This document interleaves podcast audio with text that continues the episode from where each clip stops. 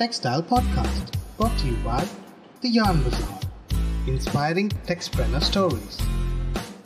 The Yarn Bazaar. Hello everyone, नमस्ते। आप सभी का स्वागत है हमारे टेक्स्टप्रेन्योर स्टोरीज के एक नए एपिसोड में। मैं हूं आपका host Prateek Gadia and I am the founder of the yarn बाजार and editor in chief at टेक्स्टप्रेन्योर्स। हमारे पिछले एपिसोड्स पे हमें बहुत अच्छे फीडबैक मिले एंड बहुत सारा प्यार भी, and we would like to thank all our listeners from our heart. तो आज हमारे साथ है mister Avinash ji Mayekar, who is the CEO of Suvin Advisors Private limited. After completing his bachelor's in textiles from V J T I Mumbai, he joined a textile mill और उसके बाद he has worked with a Switzerland-based consulting firm called Gherzi, जहाँ उन्होंने project management को बहुत अच्छे से सीखा और उसके कुछ सालों बाद with a lot of expertise, he started his own consulting company called Suvin Advisors Private Limited. Suvin Advisors ने ढेर सारे national and international projects पे काम किया है।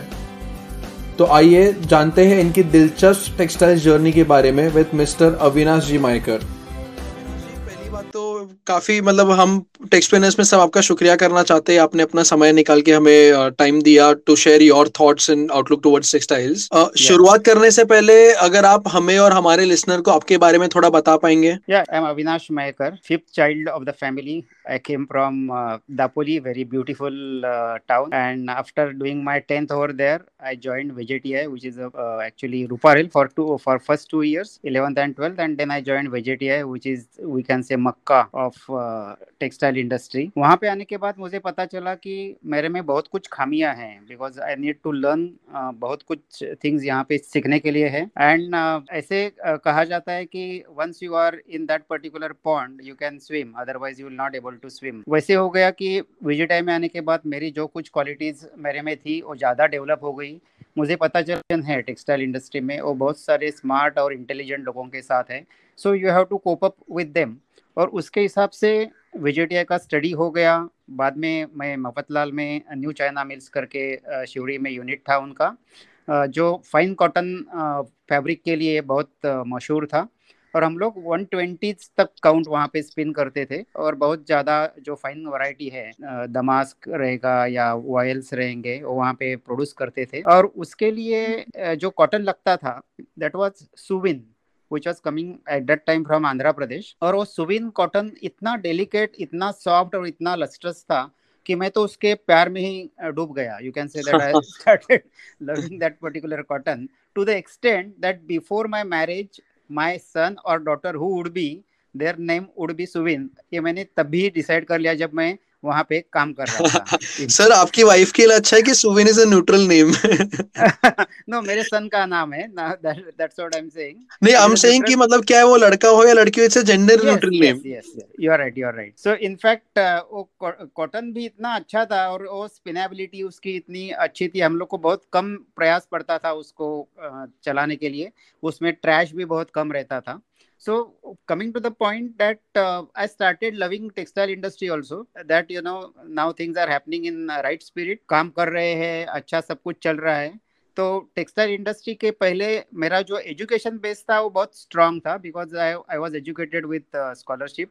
मेरे जो स्कूल्स थे फॉर्चुनेटली एजीआई स्कूल दापोली या रूपारेल कॉलेज और बाद में जो V J T I है, उन्होंने मुझे बहुत कुछ uh, समझाया, बहुत कुछ सिखाया। All the time I was getting polish, जैसे वो पत्थर से एक हीरा बनता है, वैसे सब मेरे जो प्रोफेसर्स थे, मेरे जो टीचर्स थे या मेरे जो इवन इंडस्ट्री कलीग्स थे, उन्होंने मुझे मेरा पूरा करियर शेपअप किया, और उसकी वजह से things started moving quite well. Then I was in New China Mills for almost three years. वहाँ से मैं घेरजी में ट्रांसफॉर्म हो गया। I am saying transform deliberately, because जो न्यू चाइना का एटमॉस्फेयर था that was a textile mill, very old textile mill, कम से कम सौ साल पुरानी वो मिल थी। तो वहाँ पे कॉटन की जो डर्ट है, डस्ट है, वहाँ पे काफ़ी सारी रहती थी। And then when I came to Gherzi, it was a totally polish atmosphere. It was a Swiss consulting firm called as Gherzi Eastern Limited. और वहाँ पे जो पूरा काम होता था वो ग्लोबल, हम लोग पूरे ग्लोब के लिए सर्विसेज वहाँ से कंसल्टिंग सर्विसेज देते थे। And that's why it was a total transformation from mill babu to smart textile professional. और वहाँ से जो करियर में हम लोग ने uh, काम किया, वहाँ पे we used to do quite a lot of project management for new projects, specially greenfield projects. तो वहाँ पे सीखने के लिए बहुत कुछ था। It was totally different textile engineering. हमें जो पढ़ाया जाता था वो spinning, weaving, processing, garmenting college में पढ़ाया जाता था, बट यहाँ पे जो सीख मिलती थी वो how to plan a project. अगर नया प्रोजेक्ट करना है तो उसके लिए क्या क्या लगता है, उसके लिए लैंड कैसे लगती है, उसके लिए बिल्डिंग की जो स्पेसिफिकेशंस रहती है वो कैसे लगती है, अलग अलग के फ्लोरिंग लगते हैं अलग अलग डिपार्टमेंट में। ये सब जो चीज़ें थे, minute detailing of each and every aspect of the project, that I could study and learn in Gherzi. Of uh, course uh, उसके साथ में ही इलेक्ट्रिकल इंस्टॉलेशन uh, कैसा होना चाहिए, ह्यूमिडिफिकेशन और वेंटिलेशन कैसा होना चाहिए, कॉटन के लिए क्या होना चाहिए और बाकी के जो सिंथेटिक फाइबर्स है उसके लिए क्या, जो एयर फ्लो टर्बुलेंसेस रहते हैं एटमॉस्फेयर के, उनका इम्पैक्ट आपके डिपार्टमेंट के ऊपर और क्वालिटी ऑफ यार्न के ऊपर या फैब्रिक के ऊपर कैसे होता है, ये सब जो माइन्यूट डिटेलिंग था वो मुझे वहाँ पे सीखने के लिए मिला। And that was the good thing about Gherzi. वहाँ पे इलेक्ट्रिकल एक्सपर्ट रहता था, आर्किटेक्ट रहता था, स्ट्रक्चरल डिज़ाइनर रहता था, यूटिलिटी डिज़ाइनर्स रहते थे, ये सब का नॉलेज अपने पास आता था because I use to coordinate from textile department for that particular project. तभी काम करते करते मुझे नए नए प्रोजेक्ट्स करने मिले, लार्ज साइज प्रोजेक्ट्स करने मिले। सांघी करके हंड्रेड थाउजेंड स्पिंडल का जो इंडिया का पहला सबसे बड़ा प्रोजेक्ट था वो मैंने पूरा का पूरा कोऑर्डिनेट किया as a textile engineer. At the same time project coordination का जो काम था वो भी मैंने वहाँ पे कर दिया। सिमिलरली घेरजी में एक I came across one person called mister Manohar Kanitkar, who was my boss, immediate boss at that time. He taught me quite a lot. He said that his mantra was that you should do everything of yourself. If at all you stuck up somewhere, then come to me. And he used to travel quite a lot, almost twenty to twenty-five days in a month he used to be out of India. And that's why we got that opportunity to take care of the projects ourselves. और उसकी वजह से बहुत ज़्यादा कुछ सीखने के मिला। Uh, मैं ज्वाइन करने के बाद इमीडिएटली उन्होंने कहा कि आप टेक्सटाइल uh, इंजीनियरिंग थोड़ा बाजू में रखिए, start learning computers, because computer was very new thing over there. Even I have never seen a computer before that and it was a very new concept for India also, but being a Swiss consulting firm they brought the computers, then various types of softwares like Harvard graphics or Lotus one two three. तो ये sir uh, कौन से साल की बात है ये? This is of nineteen eighty-eight eighty-nine. oh okay, wow, मतलब मैं तो पैदा भी नहीं हुआ था तभी। uh, sorry, it was in nineteen ninety ninety-one. अच्छा, okay, हाँ, तभी तभी कंप्यूटर्स इंडस्ट्री में नहीं थे। In fact it was very new to our country also. और उसकी वजह से वैरायटी ऑफ प्रोजेक्ट्स करते करते नॉलेज बिल्ड होते गया। प्रोजेक्ट मैनेजमेंट की जो खामियां रहे, जो कैसे हम लोग प्रोजेक्ट मैनेजमेंट करना चाहिए वो सीखते चले गए।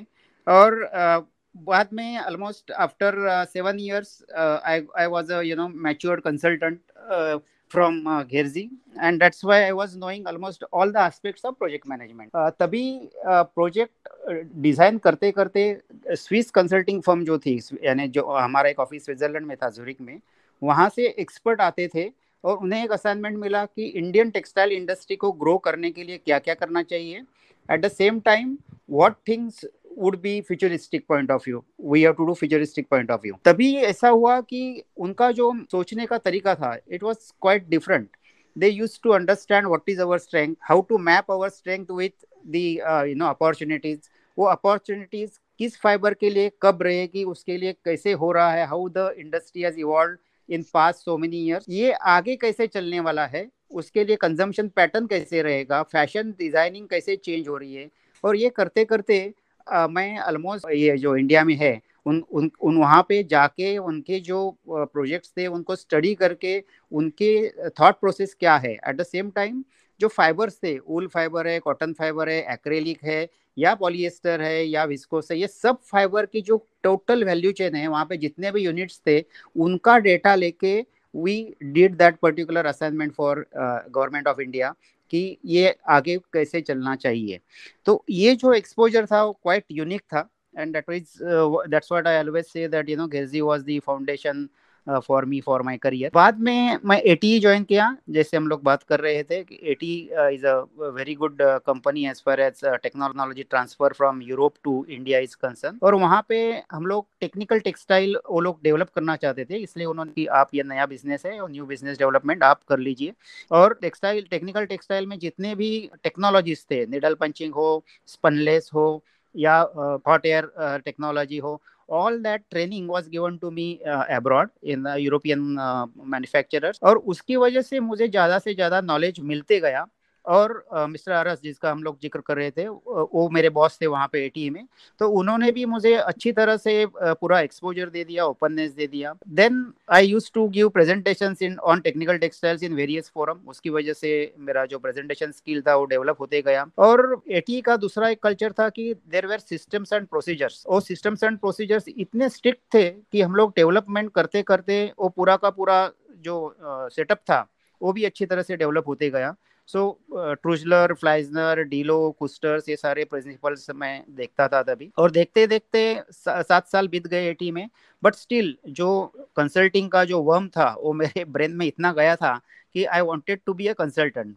So then I gave that particular concept of consulting the way Gherzi used to do to other company which was called as Technopak. Uh, it was a sort of a joint venture in between uh, K S A, American company, and Technopak. Afterwards it became Technopak, and it was my concept to whatever they were the management consultants. So वो जो कुछ करते थे वो implement करने के लिए उनके पास कुछ नहीं था, they had, they had never done it. तो मैंने वो कंसेप्ट दे दी कि मैं ये सब कुछ कर सकता हूँ। इसके लिए मैंने बम्बई में ऑफिस चालू किया। Almost for four years I work for them. My team strength was almost forty. Again we did lot many projects the way I used to do in Gherzi। But ये करते करते ये पता चला कि now I have to do something of my self. एक confidence built up हो गया था कि इतना मैं सब कुछ अगर अकेला कर रहा हूँ तो why not to have my own company.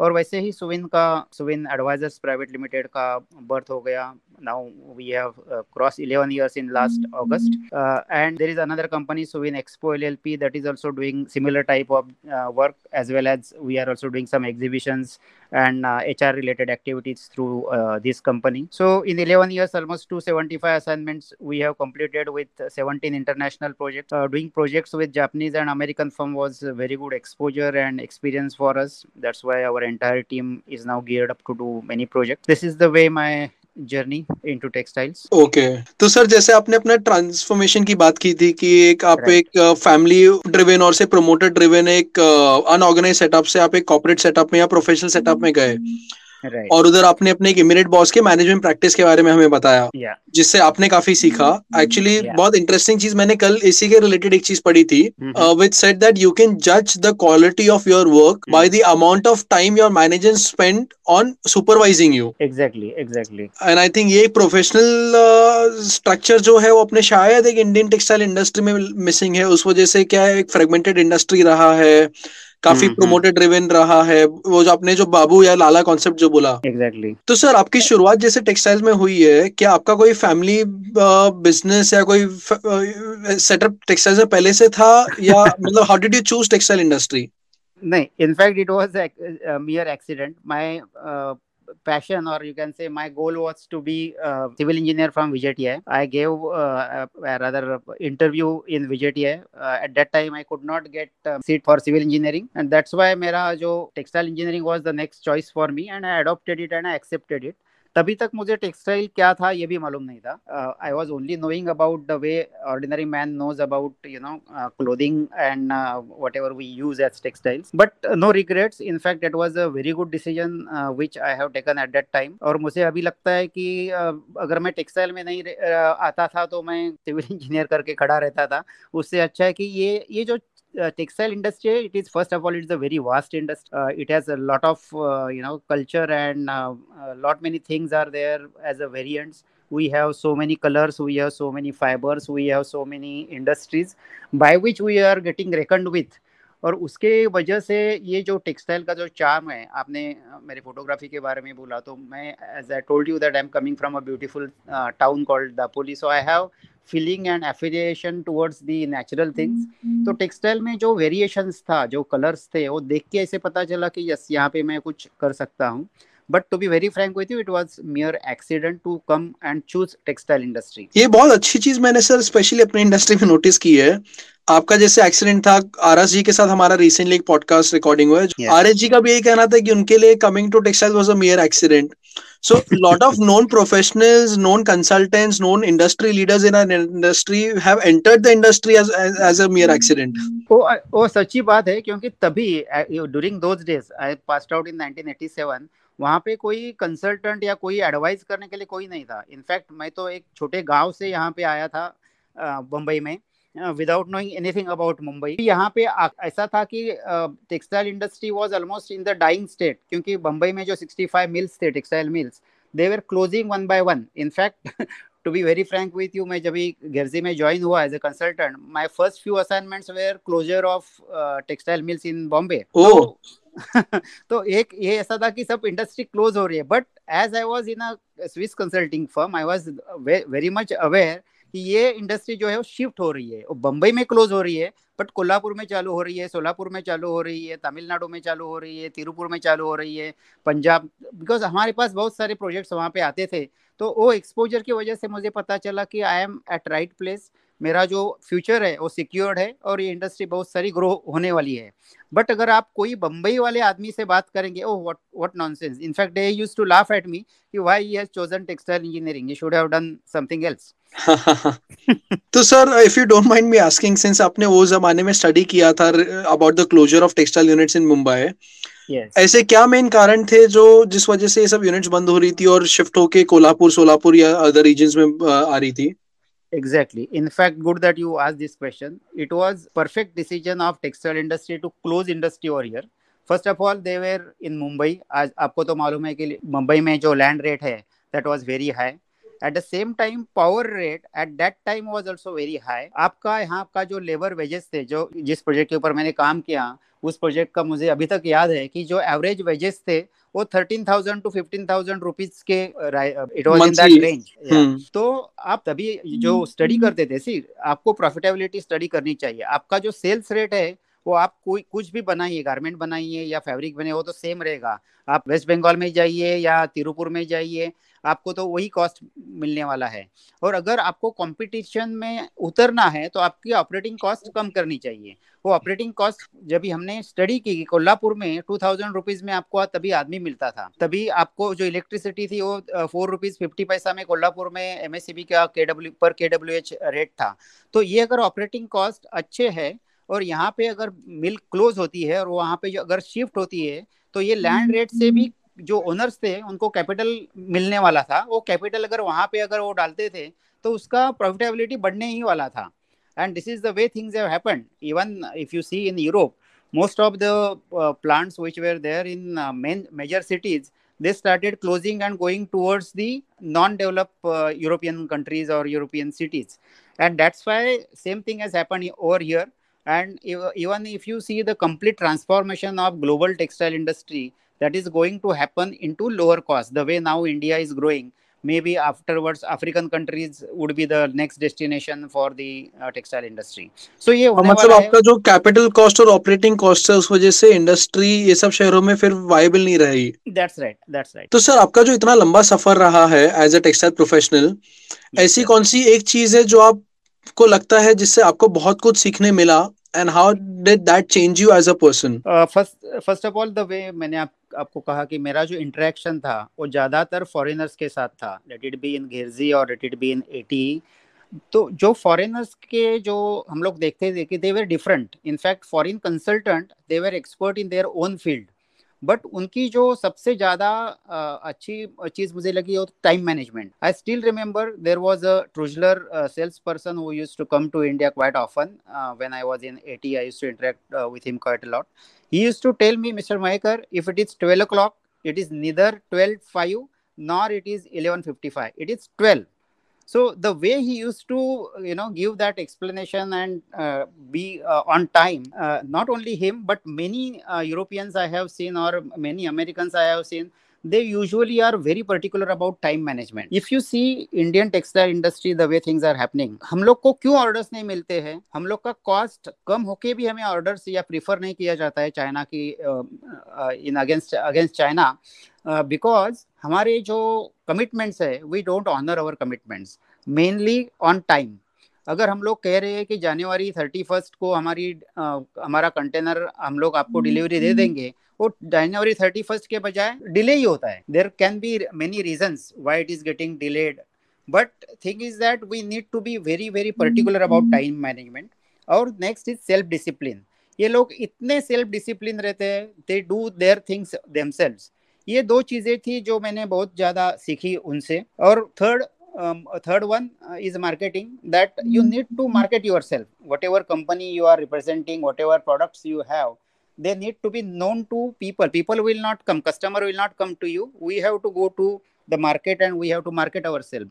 मैं जब भी टेक्निकल टेक्सटाइल का मार्केटिंग करता था A T E से, तभी मुझे लास्ट स्लॉट दिया जाता था प्रेजेंटेशन के लिए, because nobody was aware technical textile was not that important. But जैसे जैसे हम लोगों ने तभी तब से मार्केटिंग कर दिया, now you will find that there are only focus on technical textiles. Mm-hmm. India is growing with almost seventeen eighteen percent of C A G R in technical textiles. ये सब चीज़ें हो रही है because marketing has played very important role in that.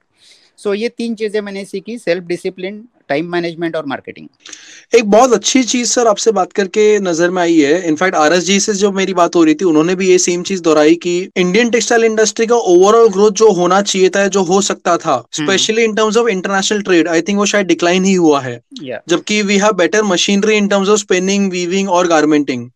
आज better technology है, फिर भी अपना इंटरनेशनल ट्रेड श्रिंक हो गया है. Other countries have come up, so you know Bangladesh, Vietnam, ये सब ज्यादा आज आरएमजी एक्सपोर्ट्स कर पा रहे हैं. कॉम्पिटिटिवनेस बोलो, प्रोफेशनलिज्म बोलो, आपके नजर में ऐसी कौन सी तीन प्रॉब्लम आप बोलना चाहोगे जो इंडियन टेक्सटाइल इंडस्ट्री में है, जिस वजह से हम लोग इंटरनेशनल ट्रेड में है ना ज्यादा ग्रो नहीं कर पा रहे हैं? See, first and foremost thing is that we are scattered. आप अगर अपना पूरा इंडिया का टेक्सटाइल इंडस्ट्री देखेंगे तो spinning industry we are very strong because for years we are doing yarn exports. But वो इंडस्ट्री कहाँ पे है? महाराष्ट्र में है, गुजरात में है, तमिलनाडु में है. अगर आप दूसरा जो yarn is not the only thing, you need to have complete value chain. अगर आप फैब्रिक, आपको आपको फैब्रिक करना है तो आपको महाराष्ट्र में इचलकरंजी में सिर्फ फैब्रिक दिखाई देता है. लुधियाना में निटिंग इंडस्ट्री है, नीचे तिरुपुर में निटिंग इंडस्ट्री है, वो निटिंग और नेट प्रोसेसिंग करते हैं.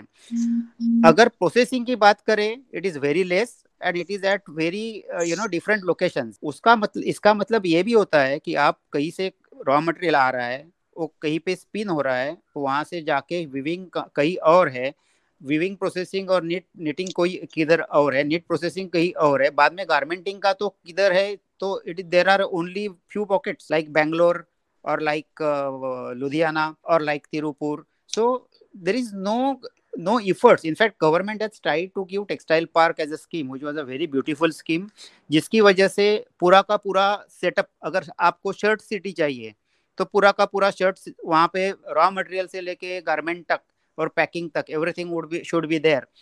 आपको अगर डेनिम का जीन्स बनाना है तो उसका भी पूरा वैल्यू चेन वहाँ पे होना चाहिए. ऐसे नहीं हुआ है. That's why we need a complete policy change in our complete attitude of Indian textile industry, which can say that we will have complete value chain, nearness to the market, nearness to the raw material, or whatever are the uh, additional things which are required. So ये करने के लिए जो चीज़ें plan करनी चाहिए, infrastructure होना चाहिए. आप अगर आज देखिए तो अगर प्रोसेसिंग यूनिट आपको डालना है तो E T P या C E T P कहाँ पे है ये लोग सोचते हैं. अभी तो जीरो लिक्विड डिस्चार्ज आ गया है, तो you have complete you know freedom to choose the land location. But ये पूरा अगर वैल्यू चेन एक जगह पे नहीं रहेगा तो लॉजिस्टिक कॉस्ट बढ़ती है, उसमें ज़्यादा कुछ प्लानिंग करना पड़ता है. ये ये पूरा जो लिंक है वो पूरा ब्रेक हो रहा है. And that's why it is most important for us to have a proper infrastructure at one place for that particular one product. But sir, isn't it true, isn't it true that back in the eighties and nineties, India में composite units या vertically integrated units बहुत ज़्यादा थी, शायद सात सौ से ज़्यादा थी. एशिया की largest textile unit was an Indian unit. आज अपने I think पचास से कम है, शायद चालीस तीस भी नहीं होंगे composite units. तभी, if at all, good that you raised this particular point. तभी क्या होता था कि अपने पास स्पिनिंग और वीविंग और प्रोसेसिंग था, गारमेंटिंग नहीं था, क्योंकि वो गारमेंटिंग जो होता था वो बाहर जाके, बाहर जो अगर ब्रिटेन में जाता है तो ब्रिटेन में होता था, जर्मनी में जाता है तो जर्मनी में होता था। बट ये कंपोजिट कल्चर की वजह से देवेर, हम लोग बोलते थे कि वहाँ पे गोल्डन स्मोक आता था टेक्सटाइल मिल से, it was very good rich culture, but तभी ब्रिटिश लोग थे और उनका मार्केट उनके हाथ में था। अभी क्या हुआ है कि जो मार्केट है, जो ब्रांड्स है, they are not, most of them are not Indians, most of them are foreign brands and they are controlling everything. In fact आप अगर पूरा वैल्यू चेन देखेंगे जो अपना प्रॉफिटेबिलिटी है, अगर आप स्पिनिंग प्लांट डालते हैं तो आप फाइव टू टेन परसेंट में ही खेल सकते हैं, अगर आप वीविंग में जाते हैं तो it is again same five to ten percent, अगर आप प्रोसेसिंग में जाते हैं तो थोड़ा बढ़ जाता है profitability, you can go up to fifteen percent, अगर आप गारमेंटिंग में जाते हैं तो ही आपको ज़्यादा प्रॉफिट मिलता है up to twenty five percent. इसका मतलब क्या होता है कि ये पूरा वैल्यू चेन जो हाथ में है वो गारमेंट ब्रांड ब्रांड के हाथ में है, और they are now telling you that you have to produce this, you have to do this, you have to do that. In fact एक डाइवर्ट करता हूँ थोड़ा टॉपिक, आपको बताता हूँ कि हम लोग textile engineers are responsible for creating much highly engineered product. आप शर्ट्स डालते हैं, आप ट्राउजर्स डालते हैं, आप अगर आपका आप अगर आपकी age, I don't know how much is your age, but if at all you are saying that you know ten years back और fifteen years back there used to be some sort of a defect in your fabric और in your garment, उसकी वजह से हम लोग का जो life था, शर्ट का लाइफ था, वो दो साल तीन साल उसके बाद में वो खत्म होता था। अभी दस साल पंद्रह साल कुछ नहीं होता है वो शर्ट को, because we are doing much higher value engineering which is not required by the consumer. In fact, if I am a consumer, if at all I say that I am a consumer, every year I would happy to buy at least ten shirts or fifteen uh, uh, shirts and then uh, similarly those many trousers. But abhi mera wardrobe aap dekhoge, dekhoge ki because there is no change in my physique, my all shirts, trousers are just like that. Nothing happens to them.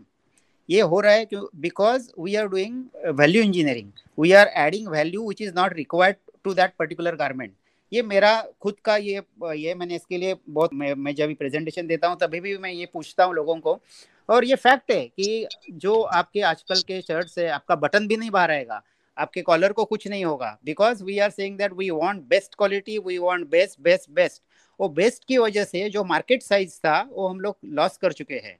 We have done over engineering for the products, और हमारा जो market था, let's assume that every year it was hundred, that hundred has become now eighty seventy sixty, because हमारा जो product आ रहा है वो जा ही नहीं रहा है, उसको कुछ नहीं होता है, उसकी लाइफ बढ़ गई है, लाइफ बहुत सारी बढ़ गई है, which is not required actually. But again, sir, in your opinion, what is the reason behind the decline of number of composite units in India? Uh, that's what I was saying कि मेरे पास अगर unit डालना है मुझे तो मैं easily spinning unit डालता हूँ, in spite of it is very uh, you know highly cost unit and lowest uh, profitability, very capital intensive, very capital intensive और lowest profitable. But जो मैं बनाता हूँ वो मार्केट में बिक जाता है.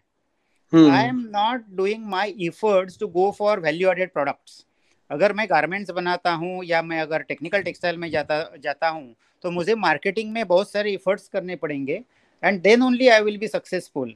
बट ये जो कंसेप्ट है, कुछ भी बनाओ और बेचो, अगर सौ रुपये में नहीं जाएगा तो नाइन्टी फाइव रुपीज़ में जाएगा या नब्बे रुपये में जाएगा, but it will get sold, तो अपने को कुछ प्रॉब्लम नहीं होगा। ये थोड़ा risk taking ability is very less with Indians, और उसकी वजह से मेरे हिसाब से जो ग्रोथ होना चाहिए, इनफैक्ट जो ग्लोबल रिफॉर्म्स थे उसकी वजह से सब लोग बोल रहे थे कि ट्वेंटी ट्वेल्व से लेकर India will grow, India will grow, India will grow, but no new units have come, no new investments have come to that extent. When I am saying not come means they have come but not to the extent the way it was mapped by the global consultants. Actually sir, आपने कुछ time पहले एक बहुत अच्छी बात कही थी कि जो आपने फॉरेन प्रोफेशनल से सीखा कि टाइम मैनेजमेंट एंड मार्केटिंग। आज भी मैंने देखा है कि बहुत सारे टेक्सटाइल कंपनीज में marketing and sales is one division, right? What we don't understand is the difference between marketing and sales. या एंड जिस तरह से आपने बोला वो बात सही है कि आज जान बेचना काफी आसान है कि चलो ठीक है, ज्यादा में ज्यादा क्या है, सौ में नहीं तो दो रुपए नीचे में बिक जाएगा। Exactly. But value added product बेचना शायद इजी रहेगा, बट उसका मार्केटिंग या ब्रांडिंग करना शायद आज भी अपनी कंपनीज को उतनी अच्छी तरह से आ नहीं पाया जितनी अच्छे से वेस्टर्न कंट्रीज करती है। Exactly exactly. दूसरा और एक चीज मैंने आप, आपके पहले वाले क्वेश्चन को मैं आंसर करता हूँ कि प्राइस कटिंग, अगर मैंने शर्ट बनाया और सौ रुपये में नहीं जा रहा है और मेरा जो नेबर है वो नाइन्टी नाइन रुपीज़ में जाता है, तो मैं नाइन्टी एट रुपीज़ बोलूँगा without understanding whether I should able to get any any uh, you know profit out of it or not. मुझे ऑर्डर चाहिए, मुझे कुछ करना है, इसके लिए मैं वो ऑर्डर ले रहा हूँ. This is the way we are killing ourselves. There is a huge competition of price cutting. अगर मैं यान बनाता हूँ, फैब्रिक बनाता हूँ या गारमेंट बनाता हूँ, everywhere this thing is happening. Nobody is going to their books of accounts and saying that if at all it is below this, I am not going to take this order. Hmm. See, actually problem क्या है ना sir, I think industry growth stage पर नहीं होके survival stage पर है. नहीं, अभी survival stage पे है, but वो survival नहीं हो पा रहा है. इसके लिए last for so many years we are only doing price cutting. Hmm. अगर मार्केट है, अगर किसी को so many shirts are required, किसी सी आपको जो जो कोई ब्रांड या कोई आपको जो ऑर्डर दे रहा है उसकी वो रिक्वायरमेंट है. उसकी अगर रिक्वायरमेंट हो तो उसको कैसे कन्विंस करने का, जो मार्केटिंग आपने बताया, that marketing is that how we can convince our customer that he should go for that particular price for that particular quality because of so many reasons. That is not happening. It is just getting sold as a commodity. Right, एकदम सही बात है sir. आज जो market size अपने बात करें कि श्रिंक हो गया है, आपके हिसाब से सर इंडियन टेक्सटाइल इंडस्ट्री का ओवरऑल मार्केट साइज कितना होगा? I am not that good in figures, but I can tell you कि जो मार्केट साइज है वो श्रिंक हो रहा है बिकॉज ओनली बिकॉज अभी मार्केट्स पूरे डाउन थे because of Covid nineteen issues. Many shops were not working, malls were not working, तो कहाँ पे आप बेचोगे? जो ऑनलाइन ट्रेडिंग या ऑनलाइन जो सेल्स था वो it has its own limitations. You can not reach to you know common people. दूसरा क्या हुआ कि जो इनकम था वो इनकम भी कम हो गया. लोगों ने seventy percent eighty percent reduction कर दिया उनके जो सैलरीज थे उसमें, और उसकी वजह से ये जो सर्ज आया है, जो ब्रेकअप आ गया है वो अभी आ गया है. That there is a sort of you know lack of market. But at the same time I don't know whether you have covered this और not. The way now global things are evolving, I have uh, global customers who are saying we don't want anything which will be, uh, you know, which will touch China, uh, China so- soil of China. Hmm. I think you are aware that you know there are the, there is a province which is giving almost seventy-five to eighty percent of the cotton which is required by China as an entire country that is right. Still banned. All cotton produced over there is banned because of certain social uh, elements. At at the same time, they are saying that. Because this COVID issue or because of whatever reason China is doing its own politics, global politics, they are saying that we want alternative. China having thirty-three to thirty-four percent stake in the global market is a big threat for us because we need an alternative. Now, who is the, what are the choices for them? India is the best choice for them, but we are at distant number two, almost four percent, five percent or at the most six percent in various categories of textiles. So if at all we want to, uh, they want that India should grow, we need to invest ourselves. You will, you will see that even, even if we say that the impact of this negativity of China on global market is ten percent, so we there is a potential of three percent which is available of global trade. And India is just at six percent. So fifty percent capacity is required to build immediately in India. And when we see that, there are no uh, you know risk takers, owners or entrepreneurs who are coming with this, and that that's where we are lacking. बहुत अच्छी बात कही है sir आपने, ये actually this is very true. तो sir जैसे आप, आपके क्लाइंट बेस की बात हो रही है, आपका क्लाइंटेल ज्यादा दर कॉर्पोरेट्स है. यस. तो आपके नजर में ऐसे क्या मेजर डिफरेंस है in terms of working with corporates and smaller businesses, whether it's MSMEs और SMEs? See, to be very frank with you, there is a very thin line in between uh, the corporate clientele and uh, M S M E uh, clientele. Hmm. Because you will see that there are certain smart owners in M S M E sector who know what is required by them, who are very clear with their concept. So when I interact with them, they are, you know, more polished, they are very smart, they immediately come out with the changes, they accept the changes. Whereas in corporate culture, you will find that there is a good team uh, network, there are, there are you know certain levels, but decision making is very slow. So there is actually, it depends upon with which cor- corporate group you are dealing with or with which M S M E group you are dealing with. And accordingly, the customer size and customer mentality is different. But to be very frank with you, I can see a quite a lot of change in entire textile industry.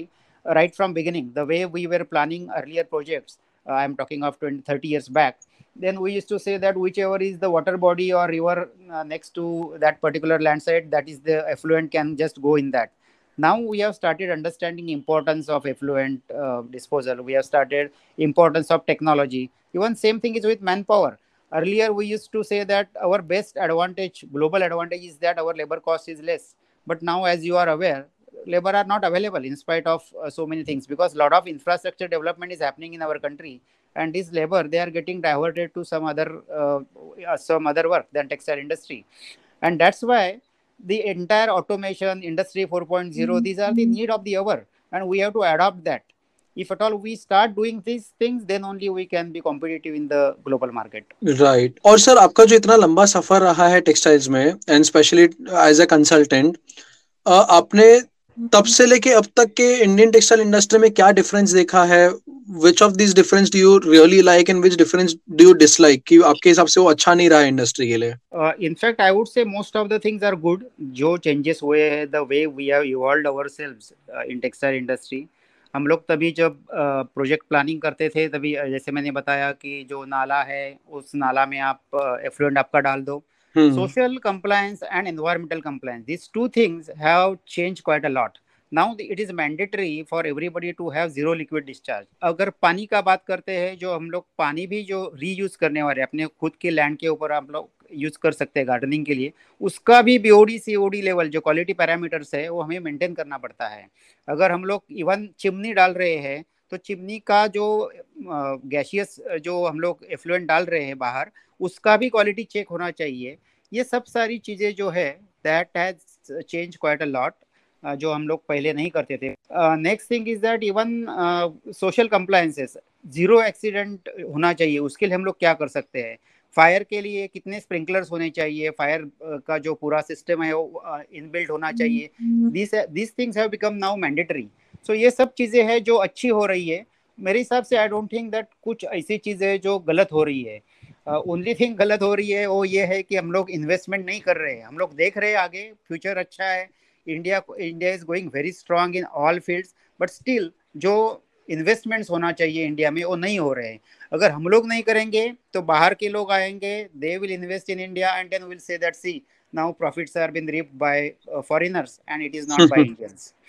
तो sir investment की बात हो रही है, Indian uh, textile में ऐसे कौन से तीन सेक्टर्स है, दो या तीन सेक्टर्स आपके नजर में, where you see a very high potential of growth? See first and foremost thing is that मैं बार बार यही चीज़ बोलूँगा कि जो sector to hygiene which are related to social compliance related to environment, those things which were not there being a developing country, those things would be having very high potential in India. For example hygiene lines और medical textiles, we have grown quite a lot in this COVID nineteen pandemic because that was requirement and all countries were sealed.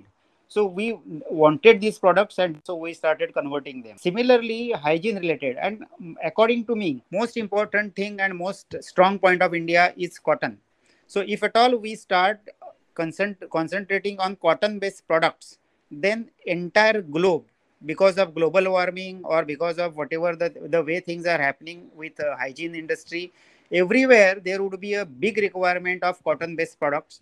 So th- where India scores quite a lot on any of the other countries. We have very good quality cotton which is available in house. We know how to process cotton because I had been to uh, so many European uh, manufacturers and I came to know that they don't understand what is cotton, how to pro- have even bleach cotton is not known to them. So these are the advantages. So we should play with our strength. That is what I would say. So cotton based products is number one. Number two is the industry products, because our industry is growing with quite a rapid pace. And then we will need lot of technical textiles.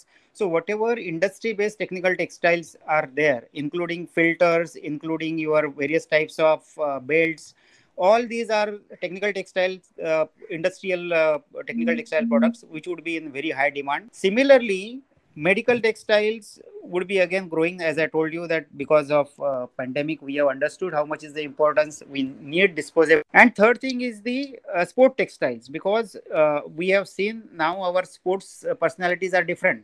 They are no more only cricketers. we we know that there are so many and a few new heroes are coming out with uh, uh, flying colors. So there would be a lot of people who would be playing sports. Now our entire sport textile is hardly one percent of the globe. And we know how much is our population. We know how many neighboring countries are there who would be depending on us for these products. So in a good manner, if at all we plan things, then sport textile would be the third thing which would be in big demand. Okay. And sir, एक textile project setup करने में आपके हिसाब से major challenges क्या रहते हैं? First and foremost thing is that uh, entrepreneur should know that it has to be engineered product. It has to be tailor-made. We have seen that Mister X is successful, then there would be X one, X two, X three doing same product, same line, same setup, same technology. Those things should not happen. That's why consultant like us can help them in doing market study, understanding whether product demand or not, whether there is a market gap, whether it would be profitable to go ahead with that. So techno-commercial feasibility plays very important role along with the market research. That should be done first. Second thing is that when the project comes for implementation, technology selection, because most of the that most of the people, even the big corporate groups nowadays, they say that we want to go for cheaper, and when it is cheaper, then it is Chinese. And if you at all uh, you see, uh, I always ask this particular question: have you seen a second-hand Chinese uh, technology? You will never get it. Europeans will get in abundance because the life of the European machinery is twenty-five years. Say that textile machinery, I can uh, give you example of L M W. You will find that uh, Lakshmi Rieter or Lakshmi machines are working for years, or machines manufactured in India under European technology doing quite extensively well. So all said and done, if at all technology we are going for, we should not go for cheap Chinese machines. Of course, China also has very good technology and very good machines, but not cheap. So if at all we go for good technology, best technology which is available at that time, then only it will work for ten years, fifteen years. And industry, we say that, you know, at least for twenty, twenty-five years, that particular setup should work. And then only you can reap profits, because the depreciation and everything, all financial costs will be low, and you will get much better profitability. All right. I think what we are trying to say is we need to think long term. Exactly. Because okay. The project which you are putting up is not for today. It is for so many years to come. Right. So there should not be any compromise on technology or even building setup. Uh, we, we have seen, uh, you know, some setups where the flooring is going, where the some roofs are, you know, flying because of, uh, you know, wind velocity. So we need to understand, you need to calculate that how, what should be the wind velocity of that particular, in that particular region for that particular project.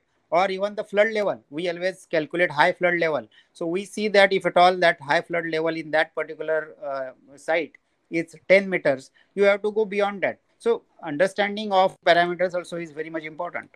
Right, मतलब manufacturing sector में कोई invest कर रहा है तो उसका return आने में एक gestation period तो रहता ही है. Exactly. And we need to ensure कि at least the lifeline of the machinery that we invest in is higher than the gestation period. That's right. That's right. Right. तो sir कोई नया जन textile अगर जो एंटर करना चाहता है, and specially younger generation, you know, who is either planning to enter textile industry और planning to join their family business, उनके लिए आपकी क्या एडवाइस रहेगी? First and foremost thing is that whatever business line they are choosing, it should be their love, it should touch to their heart. If it is not, then they should not come in this particular sector, because this is not, you know, just put money and get back money. This is not trading business. Textile is more of a engineered, fashion oriented, lot many variations, fashion is changing, so can use. So there are lot many variables which are there. So whatever sector they want to go for, it should touch to their heart. They should love that particular field. Then, as I said, that they should do complete, you know, techno-commercial analysis of that particular business line. They should understand who are their competitors. We do competi- competition analysis. At the same time, we do location analysis. So if at all that particular project is viable in Maharashtra, it doesn't mean that it will be viable in Gujarat or it will be viable in uh, some other location. So that viability study needs to be done properly, location study needs to be done properly. And then, as I said, that at least for ten years, nothing should happen to that. So sensitivity analysis, all these things are done on paper by the financial institutions when they give you term loan. But I would say that owners should do this properly and understanding of market. Don't put something because somebody has done that particular project and he's successful. do your own analysis, do your own study. There are consultants who can help you in uh, for doing this, and then only do that particular project. I can give you example of uh, spun bond machines which came uh, for only manufacturing plastic bags, carry bags. So you know that nobody will pay you more than fifty paisa or one rupee for a plastic bag, and they put up projects. twenty-five project lines came from China, and hardly two or three are successful, and rest all have to close down. So this this is what uh, happens when you have the herd mentality. So proper planning and uh, doing complete homework, that is most essential for these new players when they come in. Okay, no, thank you so much, sir. आपने इतना valuable suggestion और inputs बताया है. Finally, uh, I would like to ask you if you have any advice for the Yarn Bazaar. हमारा एक छोटा सा ये प्रयास है या एक attempt है ये कि industry में we want to empower the yarn buyers and yarn suppliers.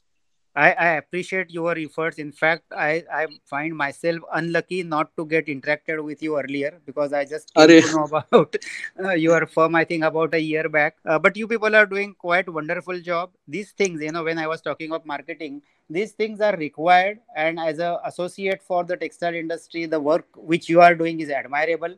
Uh, if at all you reach to many people, actually, I don't know how much is your uh, customer reach, but you need to reach to many people. Whatever help is required for that, even I am open to give you uh, help I can uh, do for that. But you need to handhold the industry. The way you people are doing is remarkable. Let that positivity come up and go and inculcate uh, in our textile industry, so that you know there is a prosperity for entire value chain. Thank you so much, sir. मतलब आपने इतना समय आपका निकाला, इतना आपका valuable inputs और outlook और suggestion share किया हमारे साथ, हमारे listeners के साथ. मतलब we, we are really really thankful. Uh, before we close, if you don't mind, sir, एक छोटा सा quick rapid fire करें. Yeah yeah no no no problem. Um, cotton or polyester? Cotton. Especially Suvin cotton. Uh, not exactly. See, when I say cotton, I am talking this from the Indian perspective, right? Because uh, though there are you know limitations as far as growing of uh, cotton is concerned on landfill, but if you see the yield, yield is low. In fact, to be very frank with you, I still feel after having thirty-three, thirty-four years of experience in textile industry that we are not giving due weightage to our own beautiful fiber, which is called. Hmm. There are no efforts to increase the yield. Of course, few people are doing, but if at all uh, we can get twelve hundred, thirteen hundred, uh, you know, uh, yield, that would take us uh, almost to next level. Uh, but uh, there are no efforts. Uh, why farmers are making suicide? Because taking back the money which he is uh, investing into cotton. And maybe hmm. I'm not going to touch the political part of it, but it is fact that the cotton grower is not getting the due, whatever dues he should get, he is not getting it. And at the same time, the brand which is selling those particular products is getting two times, three times uh, the value, uh, the you know value addition. So why not to pass on that particular value to that particular poor farmer, so that there would be many farmers who can grow more cotton. And globally, mm. we are known as a specialized cotton industry. And that's why I always say that we are just nothing as far as polyester or any other man-made fiber is concerned. We are just nothing compared to the entire global consumption. Uh, I'm not saying viscose, because Aditya Birla Group is doing remarkably well over there. But we need to do quite a lot as far as cotton is concerned. And there are, there are many pot- you know, potential areas where cotton can be used. But right. Absolutely agree, be, sir. Yeah, it has to be value-added products. It should not be the common, uh, you know, the uh, commodities by which the farmer is not getting anything. Hmm. And sir, Kodak camera or Canon camera? I always uh, prefer Nikon, but uh, there is no okay, let, let's let's go with Nikon. uh, mountain or beach? Uh, Both are good, both are beautiful, but as I am a, uh, you know, pro- uh, I like uh, photography, so I always go in mountains. Uh, there are two, three reasons for that. One thing is that you have to walk yourself. Beach is a very simple walk, but in mountains, it is not that easy. So you get a lot of good exercise uh, happens. Hmm. At the same time, when you are observing nature, the wild nature, hmm. you learn quite a lot. In fact, nature is the best teacher. I get a lot of inspiration from the birds which I see, from the animals which I see, and they are the best teacher for us throughout the life. And the the way you uh, you know go after a bird or to catch the you know um, the birds, either they are singing or they are doing whatever these things are giving to give you the boost, the energy. So every weekend I go and do uh, go to mountain or any forest just to see this and capture those uh, moments, and that gives me quite a lot of energy. That's a great outlook, sir. Next time if you would uh, invite me, I would love to join you for one of your treks. Sure, sure, no issues. uh, if you were to ask, if you were asked to create a tagline for textile industry, what would it be? See, textile industry, the, the way I said, I started loving this industry, and I started, you know, the, the way when I started my own uh, company eleven years back, I said that let us carve out a better tomorrow. This better wow. tomorrow is not only for us, but also for our clients or whoever are the stakeholders. So in for textile industry, we can say, as it is having more than one hundred years of, you know, legacy with it, we can say that let us carve out even a better tomorrow, because all the time we need to grow and we need to improve upon ourselves. Very nice, sir. My last final question to you is, textile industry is dash, if you could fill in the blank. Textile industry is my love. Textile industry is everything for me, because uh, I, I think I missed that uh, particular point, that especially for the new people, new uh, textile engineers who are coming into textile industry, they should know that textile industry is not a low-paying industry, though it is low-profitable industry, because I have clients who are appointing their C E Os at rupees four crores, at it, at rupees three crores, depending on how much is the big organization. So, if no other industry, I think, is giving that much of package, and you know how much uh, you know is the involvement of the C E O in textile industry. So, if at all you are uh, thinking it as a career, then there are good packages available in textile industry, and that's why these new people should come and join us, and they should not leave textile industry just because of I T is growing or, you know, they are getting immediate returns. They should see on long-term basis, it is a very good, perfect career. They can get good, uh, you know, case studies from textile industry. Thank you so much, sir. Thank you so much for taking your time out. My pleasure. काफी काफी अच्छा लगा sir आपसे interact करके. तो ये थी mister Avinash जी की जर्नी. आशा करते हैं आपको हमारे एपिसोड से ढेर सारा इंस्पिरेशन एंड मोटिवेशन मिल रहा होगा. It would be great if you could send us your feedback. Email ID नीचे डिस्क्रिप्शन बॉक्स में लिखा है. हमें बताइए आप किस टेक्सप्रेन्योर्स को हमारे आने वाले पॉडकास्ट में सुनना पसंद करेंगे. आप टेक्सप्रेन्योर स्टोरीज अभी स्पॉटिफाई, गूगल पॉडकास्ट और अन्य प्लेटफॉर्म्स पर भी सुन सकते हैं. तो जल्दी मिलेंगे आपसे एक और नए टेक्सप्रेन्योर्स के साथ. तब तक के लिए take care and stay tuned. Thank you.